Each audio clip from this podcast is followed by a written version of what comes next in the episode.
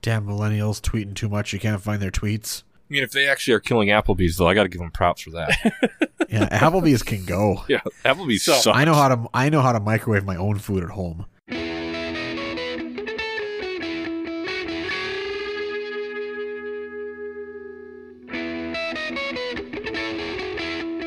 Tech Hockey Guide presents the Chasing McNaughton Podcast, covering the Michigan Tech Huskies and the WCHA with your host, Tim Brown, Rob Gilreath, and Dustin Lindstrom.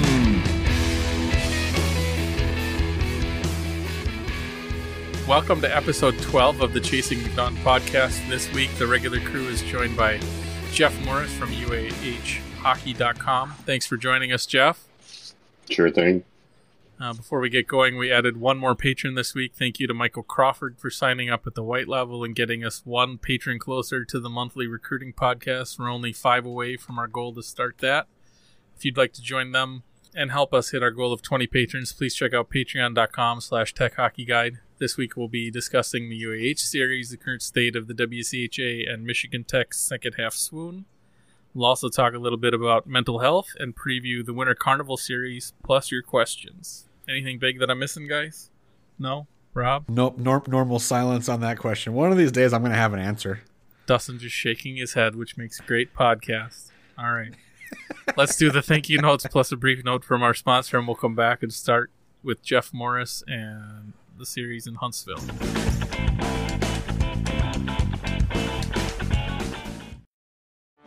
Get ready for the greatest roast of all time. The Roast of Tom Brady. A Netflix live event happening May 5th. Hosted by Kevin Hart. The 7-time world champion gets his cleats held to the fire by famous friends and frenemies on an unforgettable night where everything is fair game. Tune in on May 5th at 5 p.m. Pacific time for The Roast of Tom Brady. Live only on Netflix.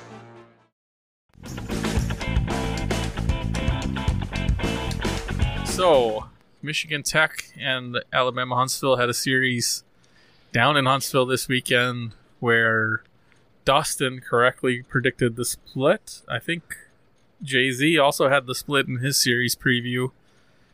Rob and I were both a little more optimistic, and that's not how it went. So, congratulations, Jeff, on your team getting the split on the weekend and getting win number 2. Okay, so why would you pick UH to win a game? Why would it? This doubled the win total on the year. They're awful.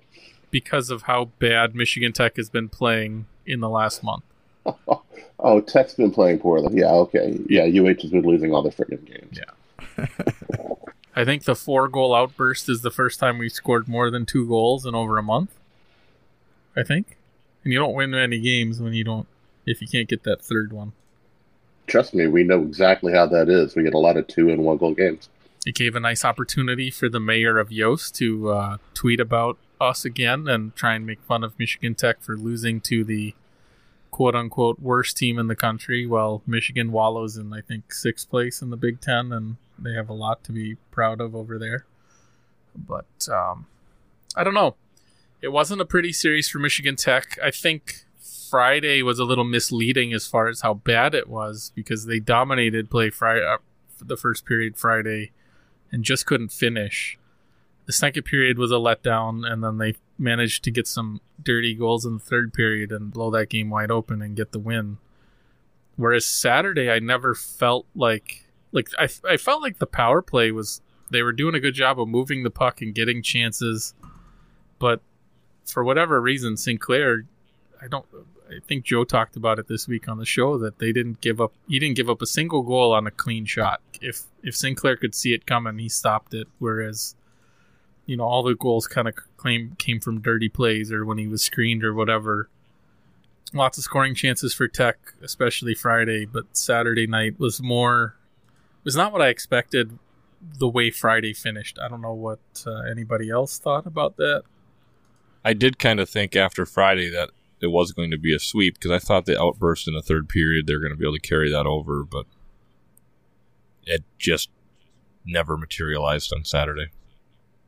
Yeah, and part of that, I think, might have been how how much that game, you know, Joe talked about that too this week, where the reffing was very different this week.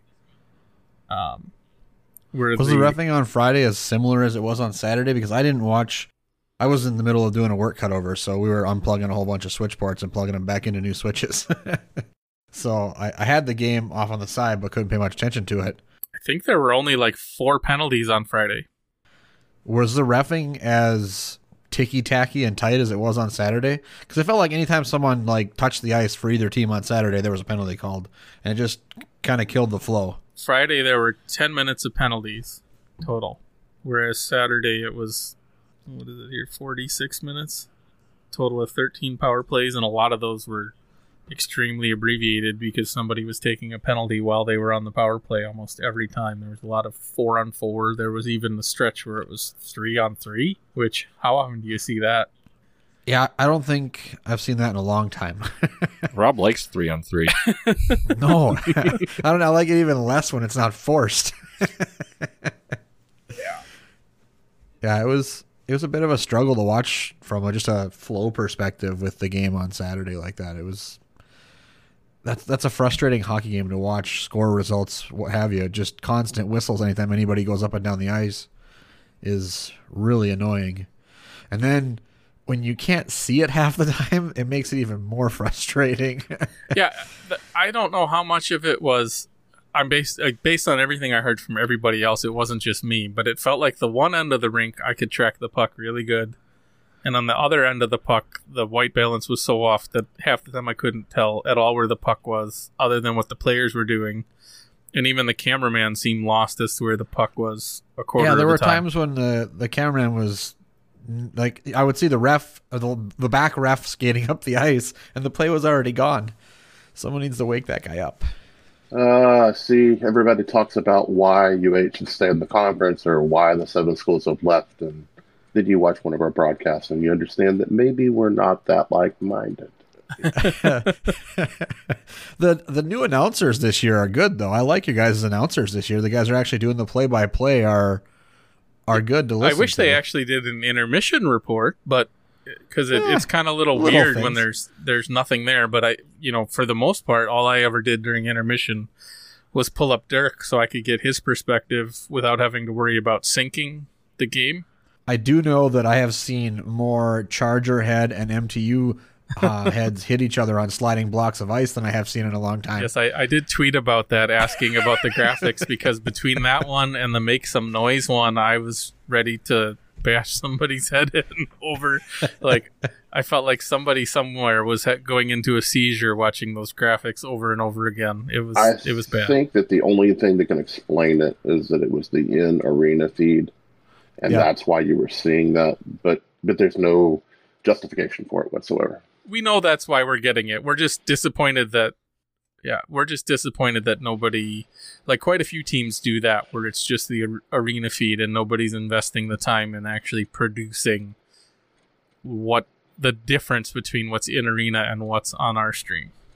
You guys definitely aren't the only ones to do that. Who were we watching a few weekends ago where you got to see the guy who scored the goal or the assist for like approximately 30 seconds of gameplay? That was GLI, yeah. Yeah, so that was as bad, and we're running that tournament. So yep, it's not just you guys on that one.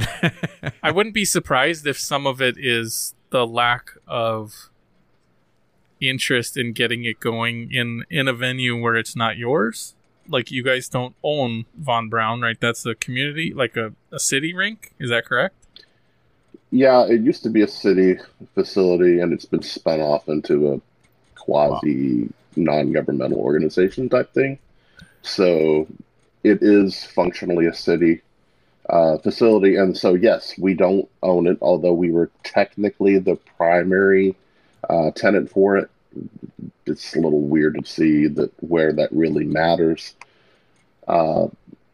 Just because scheduling is what it is, we've been lucky with the WCHA that we have gotten our schedule together before the SPHL does their schedule. And so we just will leave placeholder dates for the Havoc and progress from that. But I think the production stuff that we're seeing is actually the Havoc helping us out, because we don't have the resources to be even doing it. And they do a much better job of in-game stuff. but you know, it's just not there yet for bringing it over to our fans and to our opponents, frankly. Well, and the other thing too is, other than between periods, I don't think there was a single replay, was there? Nope. No, I don't believe so. Like, there's no instant replay of like a play that just happened, and I don't know how often. Like, there was one point where I think Tech drew a penalty or took a penalty in their own. I don't remember what it was now, but I remember them taking a penalty and me watching the play live going, that's not a penalty, and then being frustrated that I never get to see it again to like confirm or rethink what I saw, because it didn't feel like it was a penalty in the moment, and it felt very ticky-tacky, and it didn't get called, or it did get called, and it didn't feel right. But you don't get that replay, and I haven't had a chance to go back and find it because I've been traveling too much. But it was well. In Huntsville, we try to leave what's the past, and just charge right forward and never look back. All right. Yeah, the other two cameras, because they would drop down to a lower ice camera every once in a while, and the quality on those was really good. So it's not like it's an issue of the stream quality at all. It's just that one up top camera, which really ought to be your main camera for a hockey game. Yeah, it makes me wonder if there's something imbalanced with the way the lighting is, that the one end looks fine and the other end didn't, that the lighting isn't quite as even as it needs to be for the camera to work properly. Lighting or not, just the overall quality of that camera just isn't where it needs to be. That's true. That's got to be tough for you guys to review game film when that's your high camera. Yeah, it is. But I'm really glad that we're talking about the production values on our broadcast for a team that's lost as many games this season as they won the previous two. We suck. If anything, I guess we can sit here and be happy that we helped you guys get another win in some respect. I mean, I'm frustrated as hell because right now we could be controlling our own standing to get home ice, and now we are not. And we're wallowing in our own pity of having a terrible month here, and who knows what's going to happen. I'm not too optimistic about the next series. Yeah, it's one of those things where, I mean, we've all been through some of the really bad Tech seasons too. So we 100% feel your pain and know where it's coming from. Yeah. What is it? 20 lost seasons all the way back to 2006-07. Yeah, that's rough. Sometimes you wonder why we still have a program. So I guess we could just segue right into the questions then, because one of them was definitely about that. Maybe not that dystopian of you, but what do you think it's going to take for the students in the community to get more involved with the hockey program? Patrick Coro asked that question, and his big comment was, his opinion was that you guys should dump Ticketmaster because of all the fees. And my first thought when he brought that up was the fact that typically that Ticketmaster can be attached to a venue, and there's not much you can do about that with the venue.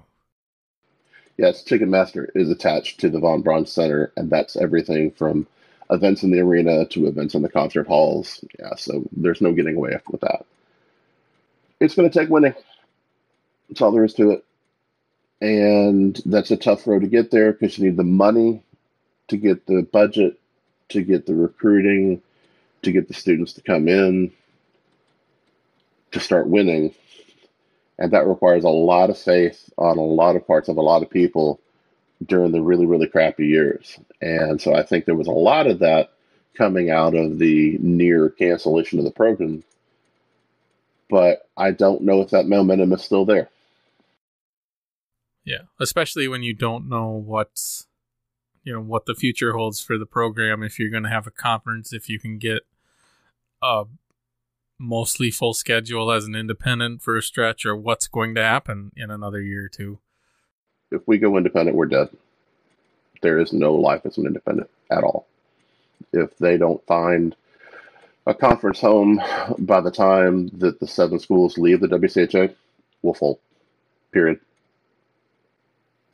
I'll bet you $100, all three of you, on that. No, I'm not going to disagree with you, because you don't have the advantage of teams just getting extra games to go see you and then making the money when you return the favor. that the Alaska schools have. Not that I expect both of them to necessarily survive if they don't have a conference, but it seems more likely that one of them does, because enough teams can take the extra games and go when it's not, you know, put on the WCHA teams to all go up there. Especially with everything else that's going on with you guys, it kind of does make sense that maybe you just, somebody just cuts bait, because what prospects do you have if we have 7 teams and we don't want you for whatever reason? Yeah. I mean, it's not fun to talk about. I thought we had some momentum there when it looked like we were going to have a facility that was going to be shared with the 2 basketball programs and volleyball. And it was not going to be, well, it was technically going to be on campus, but it's be outside of the main loop of campus. And so I don't really think of it as campus. That was, I thought, our best shot. I think that would have sent a message to the wider hockey community that says we have a commitment here. And it got shoved to the side by the Board of Trustees, which doesn't surprise me. These are the same people that killed UAB's football program. And they were very, very happy if 8 years later, they can kill our hockey program too. They'll love it. Is it because all they really care about is Alabama football or what? Roll Tide. So from that Board of Trustees perspective, there's Alabama and everything else gets scraps, and whatever you can do on a tight budget is fine, but beyond that, we're not spending? Well, UAB has had their football program cut because there was concern by some people on the Board of Trustees that they were really becoming a threat and a drain on resource to UA. What a crock. I mean, how can you ever look at that? I don't know how anybody can be a drain on that giant. I mean, that I don't get it. Well, you got to remember, this is before 7. That was when the wheels were put in motion. Ah, okay. I'll admit I don't follow college football. Don't follow college football. It's toxic. Let's see. Patrick Coro also asked that he said he enjoyed seeing the UAH pep band this weekend. They've clearly taken the best parts of other college bands around the league and are making it their own. Is this an all-volunteer group of students, or is it university-organized, sponsored? And he said they sounded great in person. It comes and goes year by year. I don't know how this year's band is organized. Usually they'll have a minor scholarship for it, which if you try out for the band and you actually get accepted, which I guess means you can carry a tune with your instrument or bang a drum in an appropriate manner. I'm a choral person. I'm not a band person. They get like $500 a semester, which is not a lot of money, but you're talking college kids. Beer money. So, but it's the pride of it, I think, for a lot of those kids. And they get them in there when they're freshmen. And, there's turnover between their first and second year, but the ones that stick it out after the first year, usually you see those people in the stands, hanging out with the pep band 20 years later. Yeah, that sounds about right. See, it sounds pretty similar. Yeah, your band's better, though. Well, thank you. We appreciate that. Did you get a chance to go to the games this weekend? No, I did not. My work schedule has been pretty hellish for the last 2 years. I support science operations for the International Space Station, and obviously you would expect that's a 24/7 job. And you can't tell you the number of times I've been sitting on console and going, oh, we're playing right now. And I'm watching people make sure that the space station doesn't fall out of the sky. So it makes it difficult. I was actually home this weekend, but I was pretty sick, so I didn't end up going. Plus, also, frankly, it's really hard to care about this team here. I feel that. It's hard to invest time to watch a program when they're in that place, for sure. Dustin, did you listen to last week's podcast, Jeff? I got to admit, I didn't. It's okay. I'm not surprised. Dustin decided to drop a little comment for you last week, and I'll give him a chance to ask the question now. Yeah. So, since you're a rocket scientist, I've been watching The Expanse, and I've got a lot of questions. First of all, how do they make him go so fast? I should really watch this show so I can know what the heck you're talking about. I gotta say, I actually haven't watched it. It's on my list, but I haven't been watching it. Oh. I gotta imagine, I work in IT, right? It's gotta be the same for me watching anything IT related on the TV, where it's just like you slap your hand against your head and go, no, that's not how that works. This is dumb. I can't handle this. When I was in college, I kept getting thrown out of rooms when people would be airing Armageddon on their TV. In fact, there was one time I threatened to throw a tennis ball through somebody's TV if they wouldn't turn the damn thing off. But Ben Affleck is so dreamy. But they just sent drillers to a rock in space, and it worked. I mean, but they're the best drillers. They're the best drillers in the world. I got to tell you, the most realistic space movie that's been out in quite some time was the Matty Damon on Mars thing. The Martian? Oh, I like that one. The Martian, yeah. I like that one. They did a really good job with all of the science and all the background on that. And it was fantastic. Yeah, the non-Matty Damon parts were... But the stuff that actually directed with him on Mars by himself and the people that were trying to communicate with him as a professional, that really rang a lot true. Cool. Well, I imagine that The Expanse is like 99% complete bullshit, but... Great. Now I got to put that tag on this episode. Well, I could just bleep out the S part of that, but whatever. Sure. I've done that.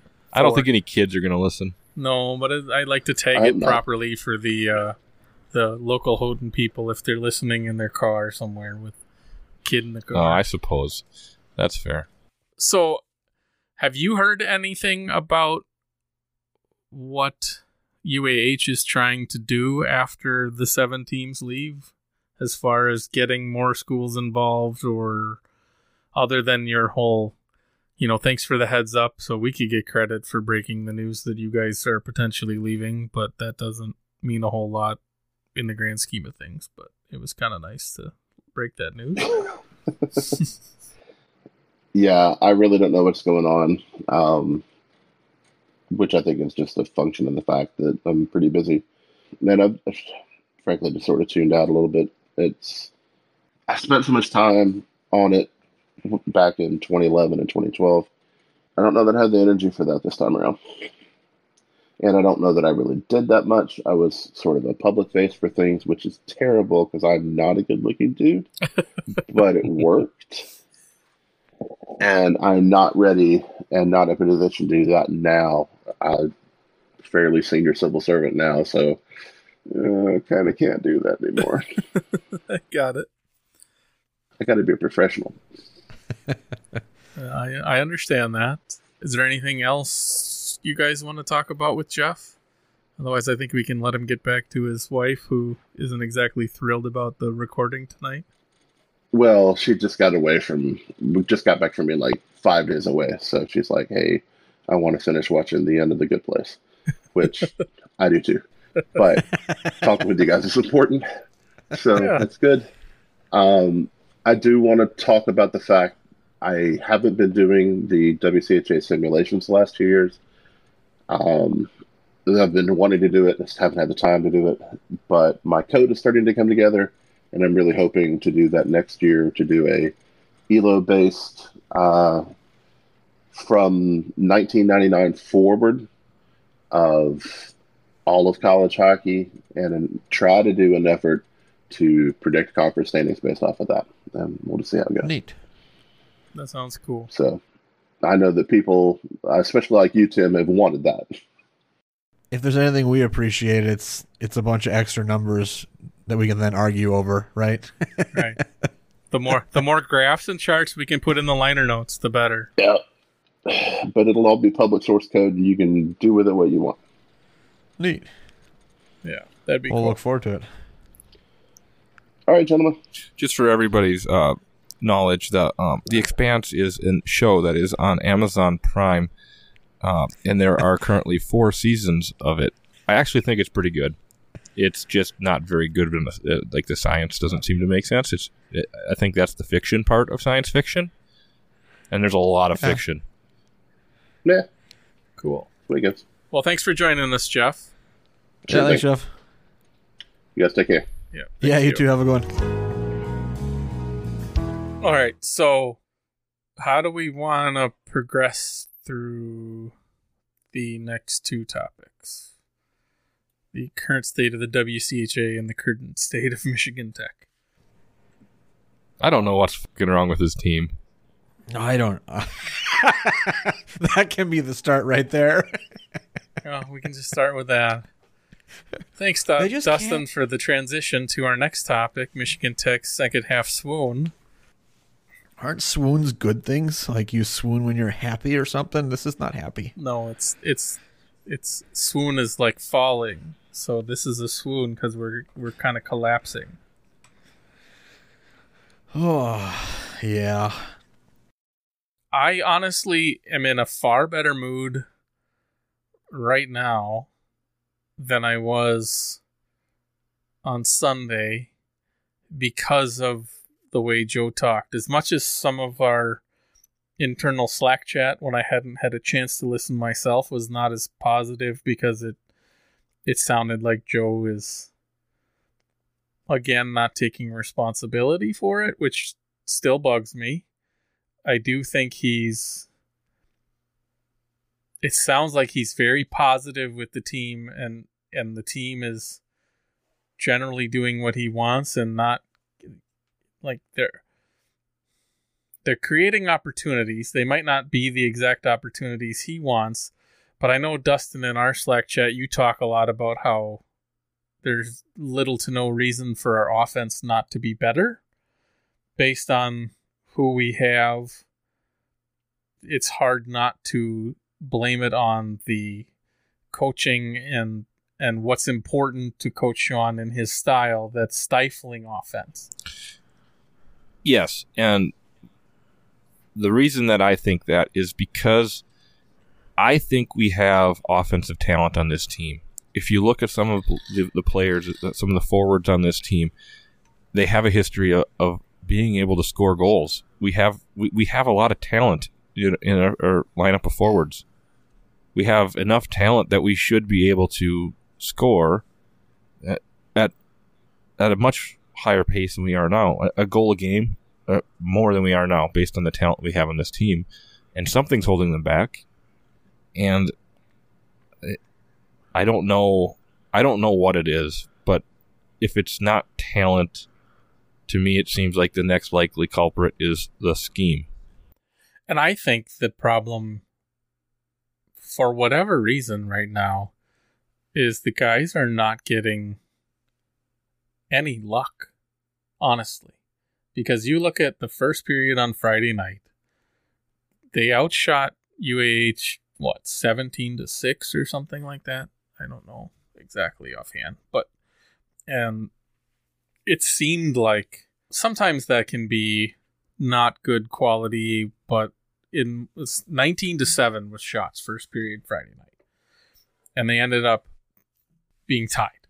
And then they have a crappy second period, which they've had a lot of this year. That's, for whatever reason, something about Joe's scheme seems like it doesn't translate well to the long shift, or his players are incapable of getting clean breakouts to get the proper changes that are causing problems in the second period. That seems apparent to me, because we've really struggled in the second period compared to the first and the third. And we've also struggled in overtime when it's the long change again. I don't know offhand if the 3-on-3 overtime is the long change or not. I don't think it is, but I'm not positive on that. So I think there's something about his style that might be causing some of that, but at the same time, he talked about this week how many scoring chances they created this weekend, and a decent offense should have put up 7 goals this weekend on the scoring chances they had. So how is that really on the style when it's creating those chances and they're just not quite getting the finishes? And I don't know how many we did this week, but they during the extra attacker stretch on Saturday night, they hit a pipe, didn't they, Rob? Yeah, I believe there was one at least, if not a crossbar. The one thing that I will say is I don't think you can lump in the extra attacker goal on Saturday night in the same category as what happened last year, because they were on the power play, and the guy who scored just wristed it 120 feet. Yeah, he was below the goal line when he scored it. Was he below the goal line? I didn't think he was below the goal line. He was below the goal line when he shot it. You're not taking that opportunity in that situation if it's an extra attacker 6-on-5, because it's 6-on-4. You take that chance. Yeah, agreed. And I have nothing. There's nothing wrong with pulling the goalie like that to get the sixth guy. The issue there is we shouldn't be in that situation to start with. I have no problem with them doing it. I'm just saying you don't put that extra attacker or the empty net goal in the same category as the issues we had last year, because this was an opportunity of the player taking the chance from 180 feet because he's not worried about icing. Because he's not worried about icing where he normally would be. That's different than getting the red line and getting the chance, which we had plenty of last year. I understand where everybody's frustration is, and the trend is not good over this last month.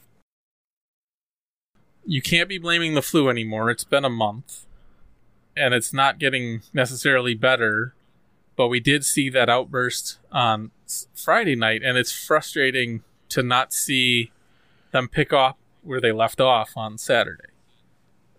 Yeah, I think you can still have a situation where you're getting scoring chances, but the scheme is preventing the actual scoring from taking place. If players aren't being put into roles where they excel, they might not be in a position to capitalize on scoring chances.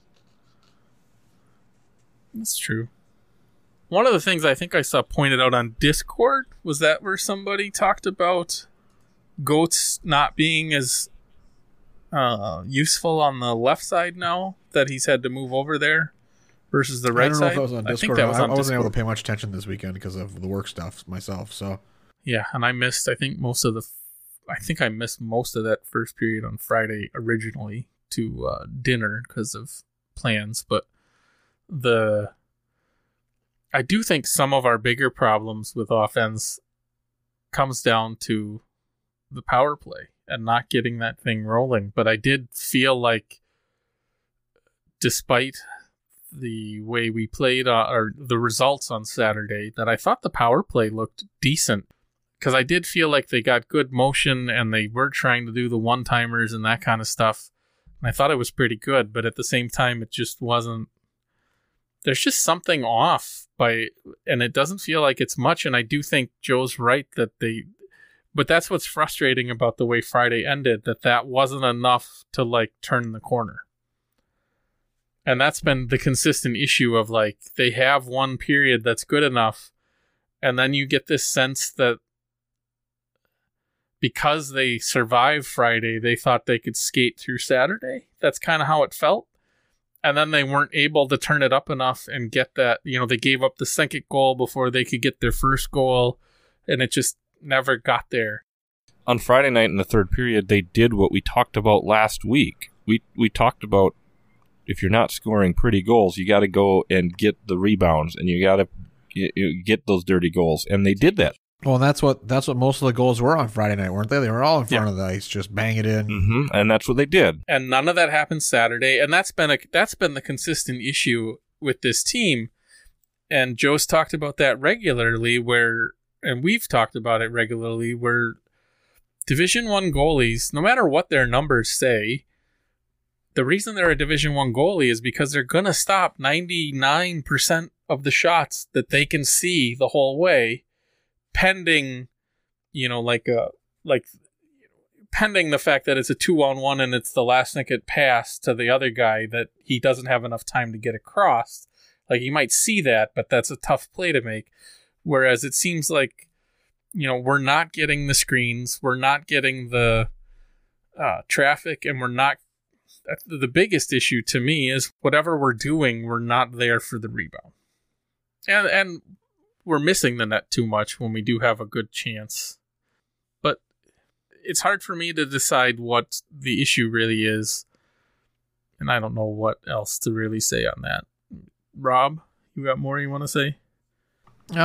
To me, it feels like a confidence thing. The guys are just, the goals aren't coming, and it just snowballs on itself. You know, it's like scoring comes in bursts. Once you get a few goals in, you start to gain the confidence. You take shots that, you know, maybe you weren't taking before that happen to go in sometimes. Right now, it just feels like everything's going right to the middle of the net.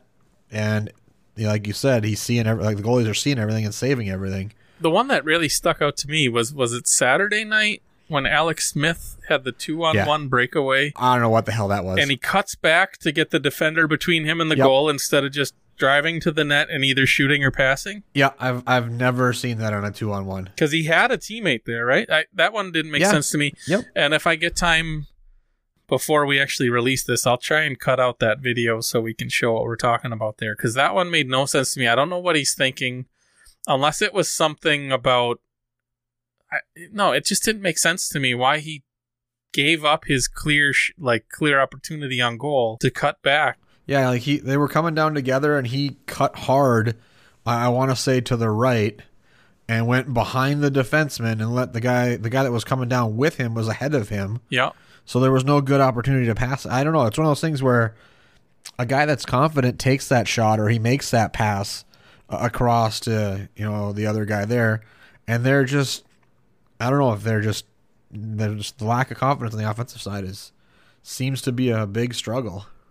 Like it seemed to me, that's the chance where you take the low shot and it either goes 5-hole or you get the rebound to your teammate. And he didn't drive the net like I would have expected, and I don't understand where confidence plays into that, because it should have been obvious. Like the natural progression should be drive to the net. You had the opportunity and he didn't do it, and it was very strange that that's how it went, and I don't know where that comes from at all. Yep.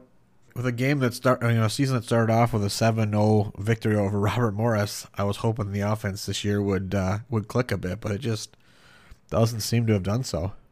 And it's getting worse. It's not that it is, you know, consistently bad throughout the year. There have been times earlier in the year that the offense did click.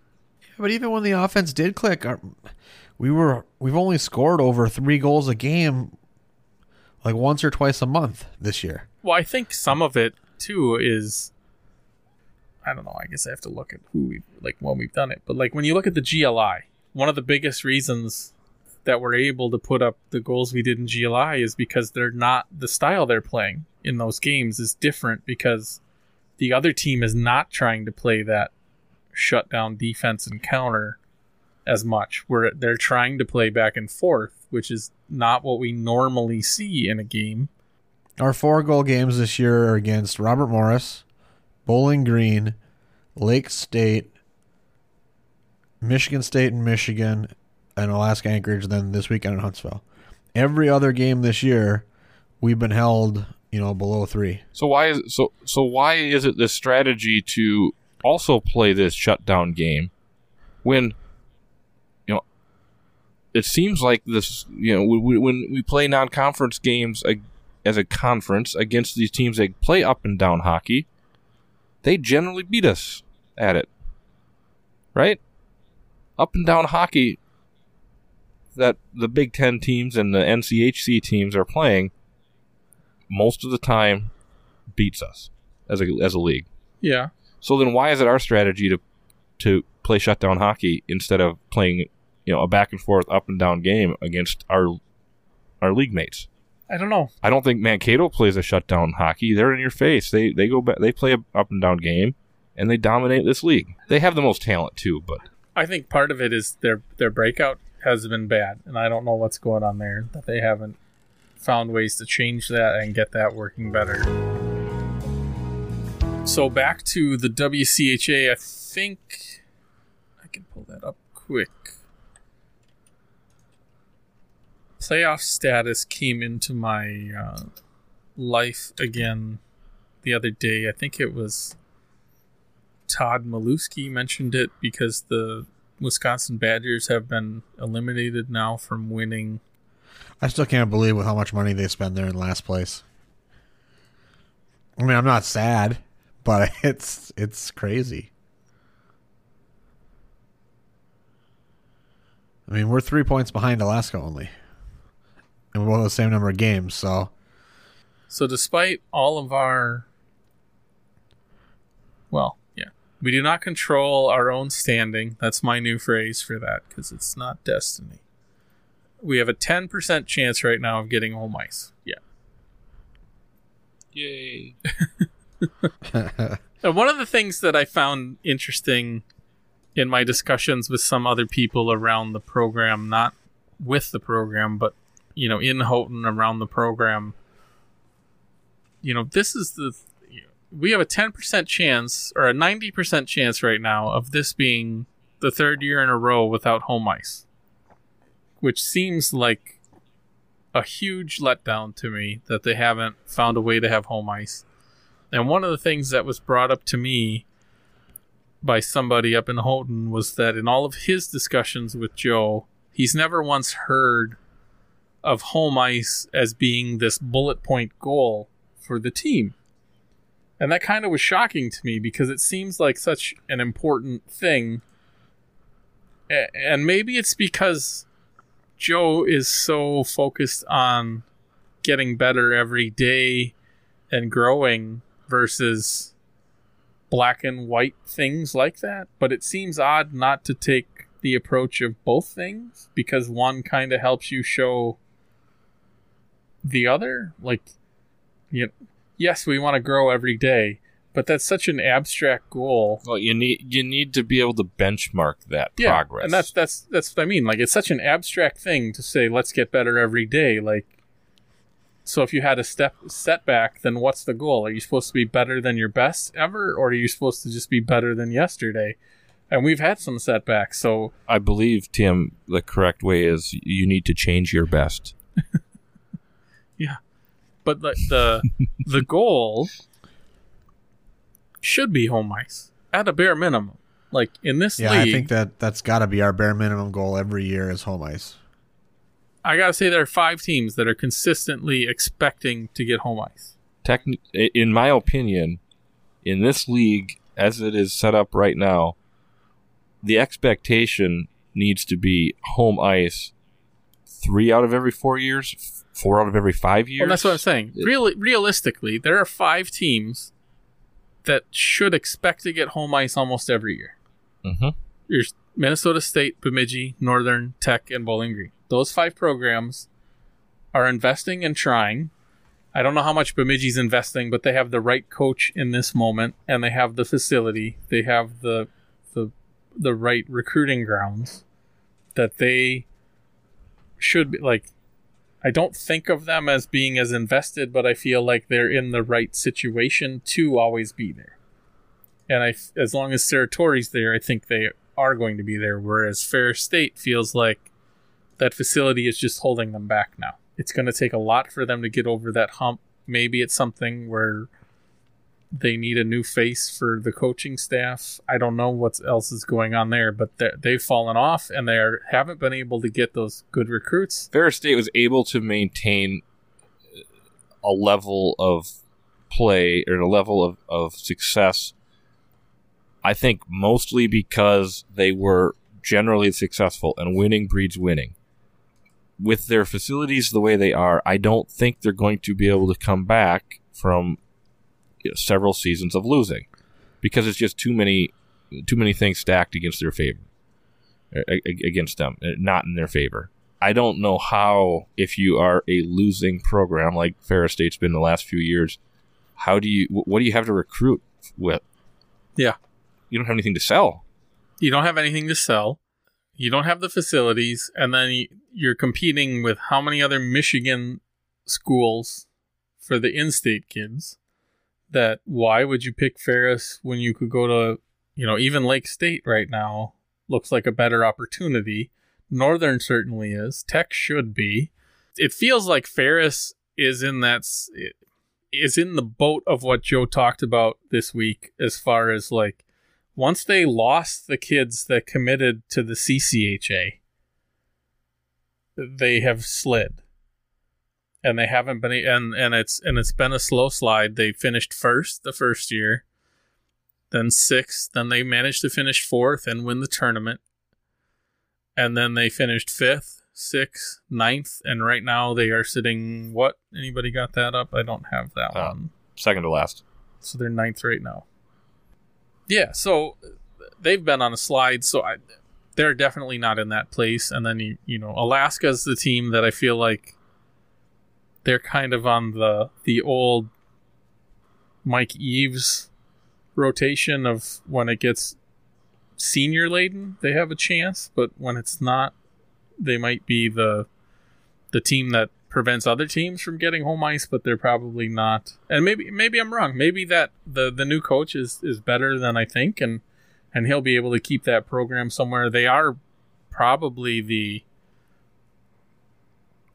sixth most invested program in the conference from a, like, maybe not financially, but like they're, I don't know. You've talked about that, Rob, where the facilities are better, the backing is better, like maybe not the money per se, but the support is there in some fashion, whereas I don't feel like there's any support for Anchorage or Huntsville. You know, we just talked to Jeff tonight about that, where it doesn't feel like, maybe there's more support internally, but there's a lot working against them in the UA system. And then Ferris is in a rough spot, so. Yeah, it sounds like the whole UA system basically is kind of similar to what Alaska's going through, if not worse. I mean, Huntsville, from Jeff's perspective there, just seems like they're getting thrown under the bus, and there's nothing they can do about it except sit there and die on the vine, which is really sad to hear. But yeah, I think Alaska does seem to be going in the right direction, like we've talked about, you know, like you were saying there. But that can all change if they actually have to move into the Patty Center instead of the Carlson Center for their home games.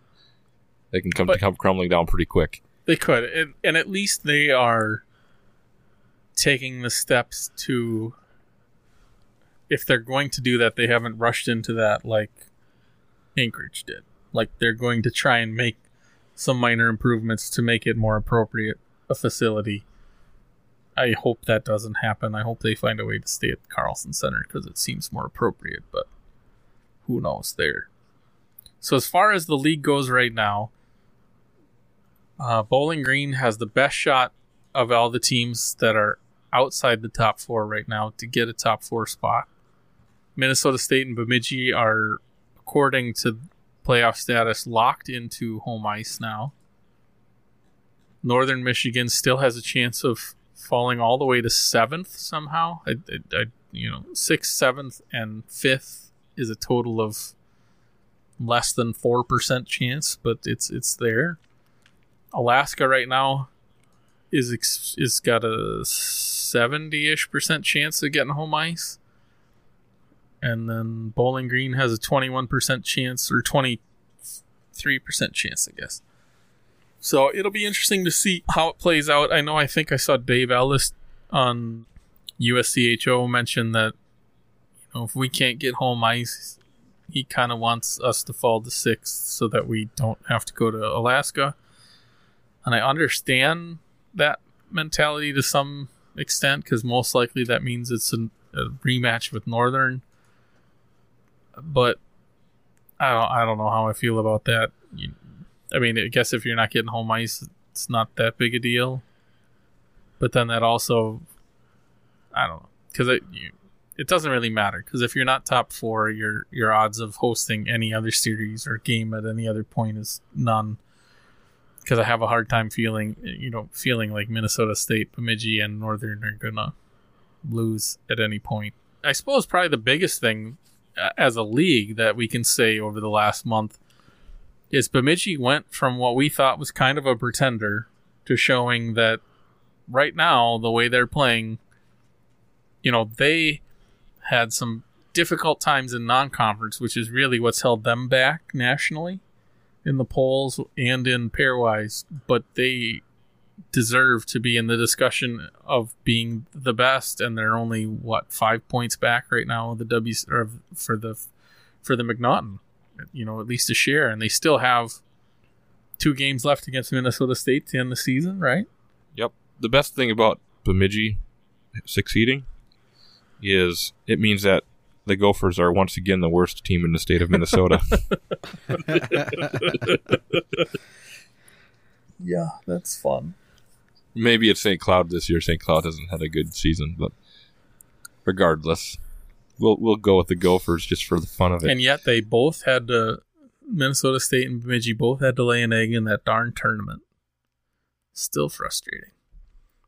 But at least, you know, at least Tech isn't hurt by that since they're not anywhere close to that. I think that's enough on that topic. So the next thing that I really wanted to touch on this week that I should have touched on probably 2 weeks ago, but today's probably a good day because today we are actually recording on Manit Singh's birthday. And last week, we tweeted out a couple times. I tweeted quite a bit. I don't know how much you guys did, but last week was Bell Let's Talk Day. And it's something that's important to me.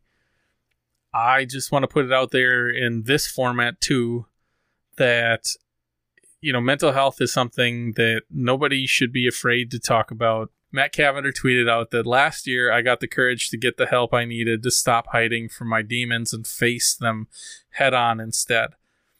And that he also lost his dearest friend to suicide. And that if he could talk to Manit one last time, all he'd want to tell him is how loved he is by so many. And I think that's pretty clear with the outreach and mentions that he's gotten since his passing this summer. It's a tough topic to talk about because we've basically been raised our whole lives to hide our feelings as men.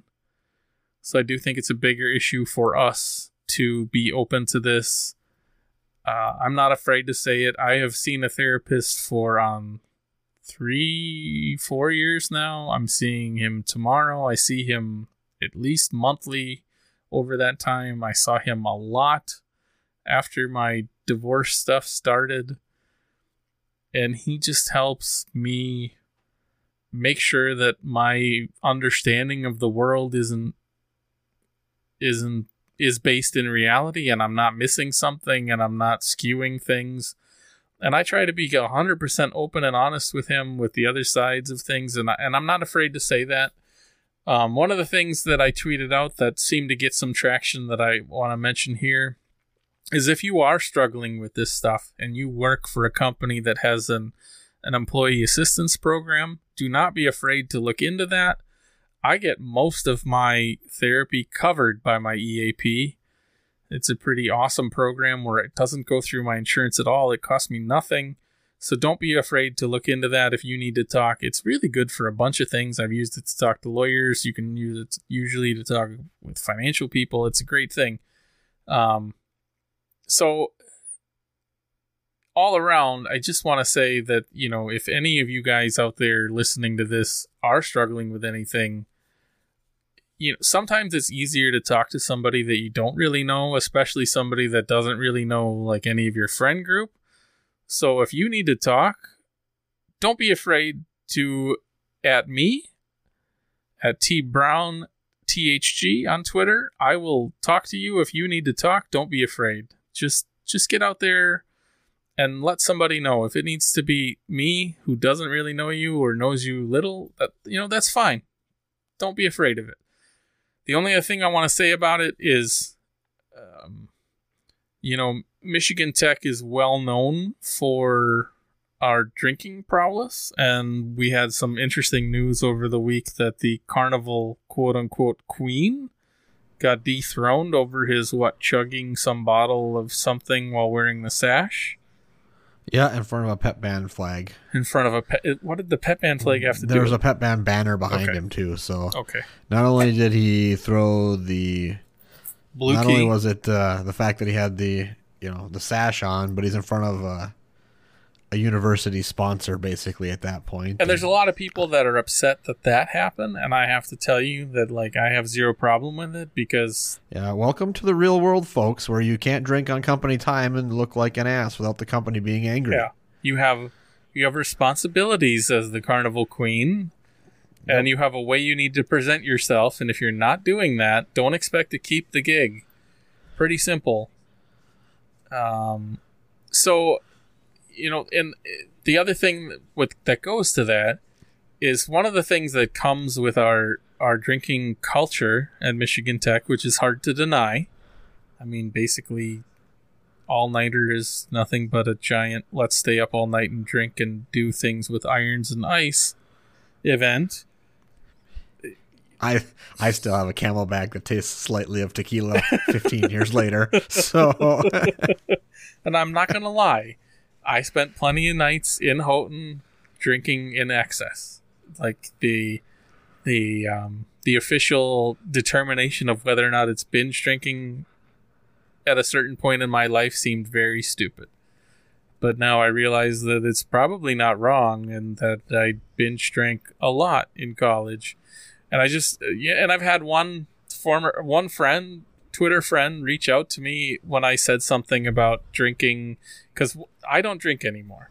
Dustin and Rob, you guys do, and I don't have any problem with anybody else drinking, but I quit drinking around the same time that I started seeing the therapist, just for other life events that I don't need to go into here. And one of the weirdest things being in the dating world or in general is in the Midwest, at the very least, you get a pretty strange look when you tell somebody you don't drink, because it's not common.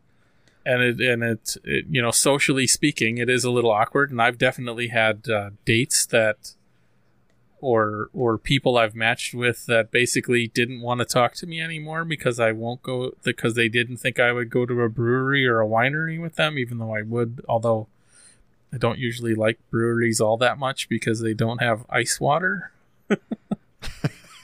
They usually just have water that's room temperature with glasses because they don't have ice, because all the beer's cold from being in the keg.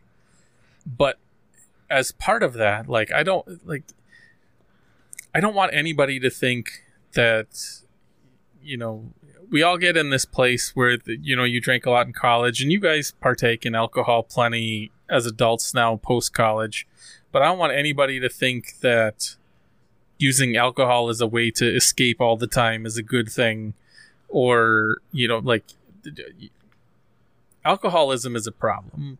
And I don't want you to think that, like, one person reached out to me when I mentioned the that I don't drink anymore and the weird looks you get from that, to say, like, you know, thanks for saying that, thanks for sharing, just because, you know, sometimes people, especially if you get into certain industrial or work settings where you're traveling a lot for work, you're entertaining clients a lot for work, and it always ends up being going out and getting sloshed, right? Like, it's hard not to just keep going on that stuff because that's what, you know, might be expected of you. And I just want people to know that, like, there's other ways to do it. Like, there's nothing wrong with going to those events and having a drink and stopping and providing more alcohol to your client if that's what they want. And but it, you know, I don't really know where I'm going with that, but just you know, don't be afraid to admit you have a problem when it comes to alcohol if you think you do, or if others have told you you do. Like, don't be afraid to take that time to be introspective about it and consider a change. Anybody want to say anything else about the Let's Talk or suicide or alcoholism? I honestly forget about it until it hits every year. Then it's, as someone who follows a lot of people from a hockey perspective, it's always good to see, you know, all the awareness that's raised by it. That's what it's out there to do, right? So I just wish there was a Let's Talk is coming in a week announcement on Twitter that goes crazy, so I'd actually know what was happening before it hits that week. Yeah, I need to be better on my like calendar, because like I looked it up back when I did that piece about Huskies Let's Talk last fall, and looked it up because it's on, like, Wikipedia. It said what the 2020 day was back in September, but I did a poor job of, like, putting it on my phone, so I knew it early enough to do it in the podcast that would have come out before it was Let's Talk, which would have been 2 weeks ago. So God, I'm just giving myself so much to edit today.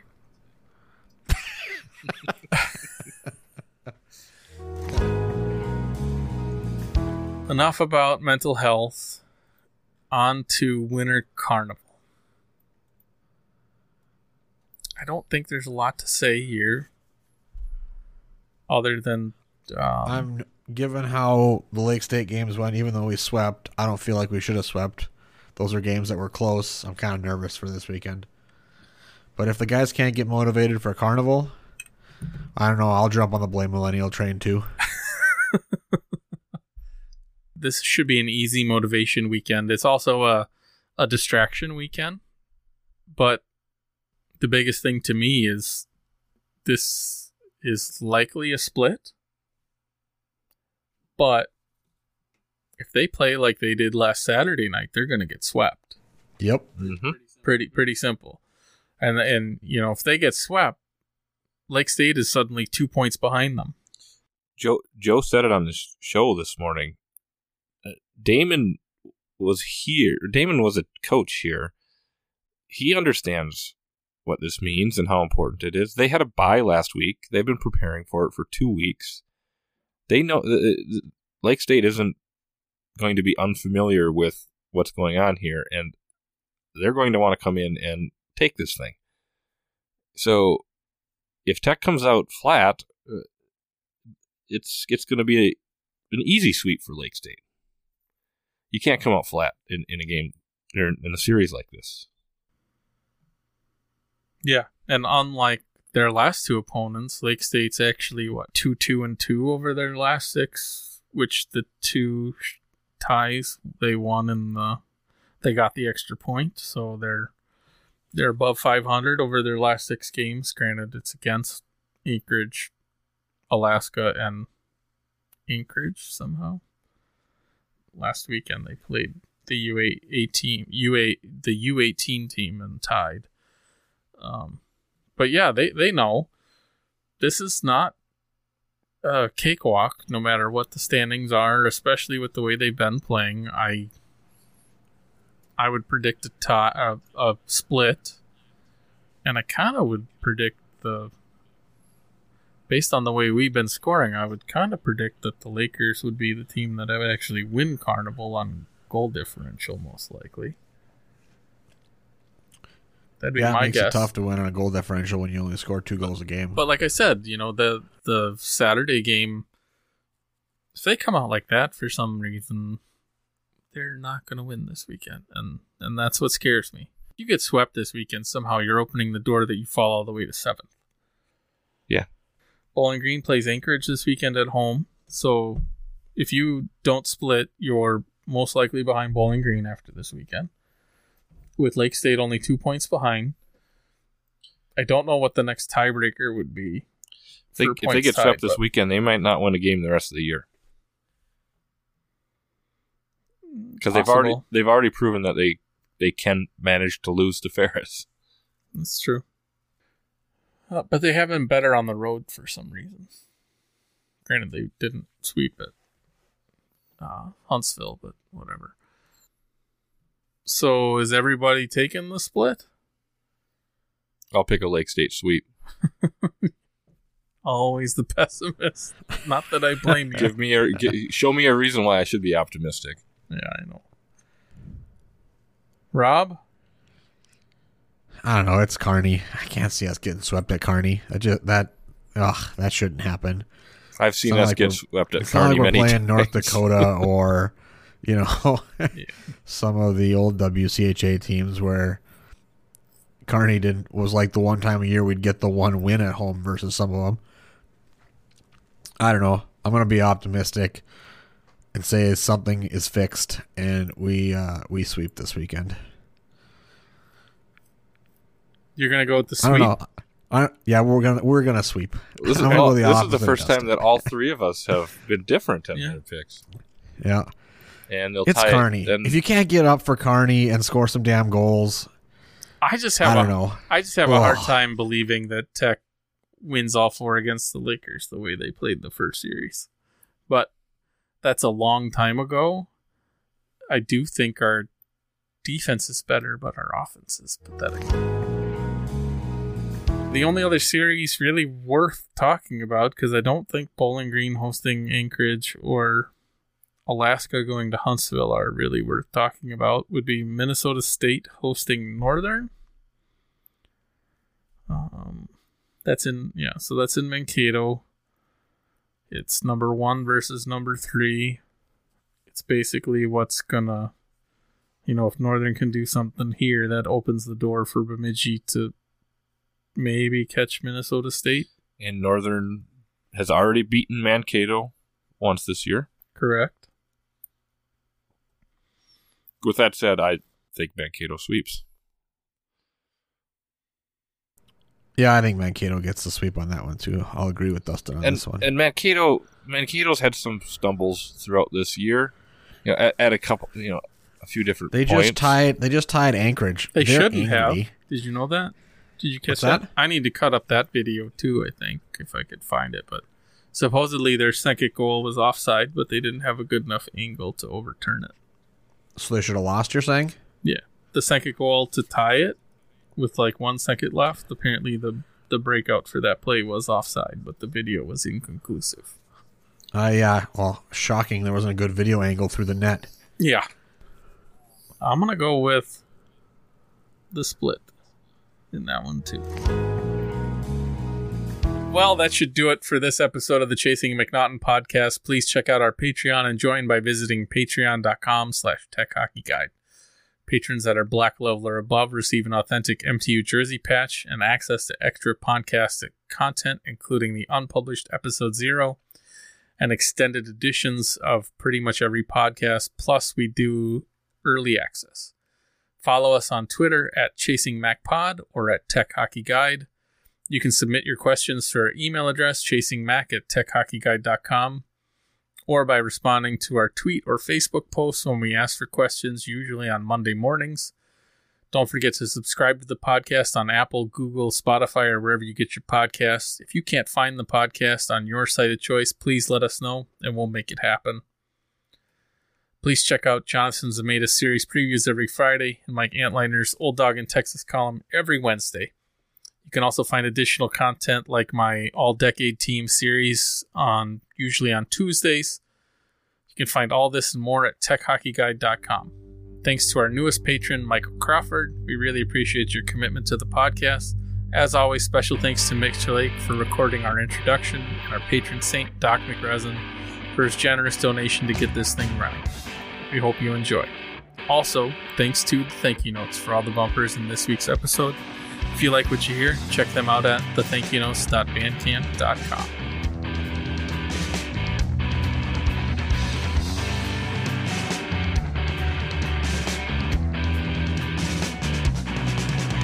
Well, I love for a lip lift, and I love for French kisses. No sexual or mental bitch, on the rocks with some twists. Everything I did was said to be explicit, but if I misdirected, I wouldn't fix it. All the things we do together, moments I can visit, in my memory and mind, I'm too far along to distant. Hold me and show me the right road to take. Let me deep up in your water, let me swim up in your lake. Sucking on a lollipop, but nasty Harley style. Wearing Daisy Dukes and a cut off Bob Marley top. In a Harley's rock, tattoos and booze. What she left was such a taste of the blues. She said, never gonna see you again. Never gonna do me like that. Never gonna see me again. Never gonna do me like that. Never gonna see me again. Never gonna do me like.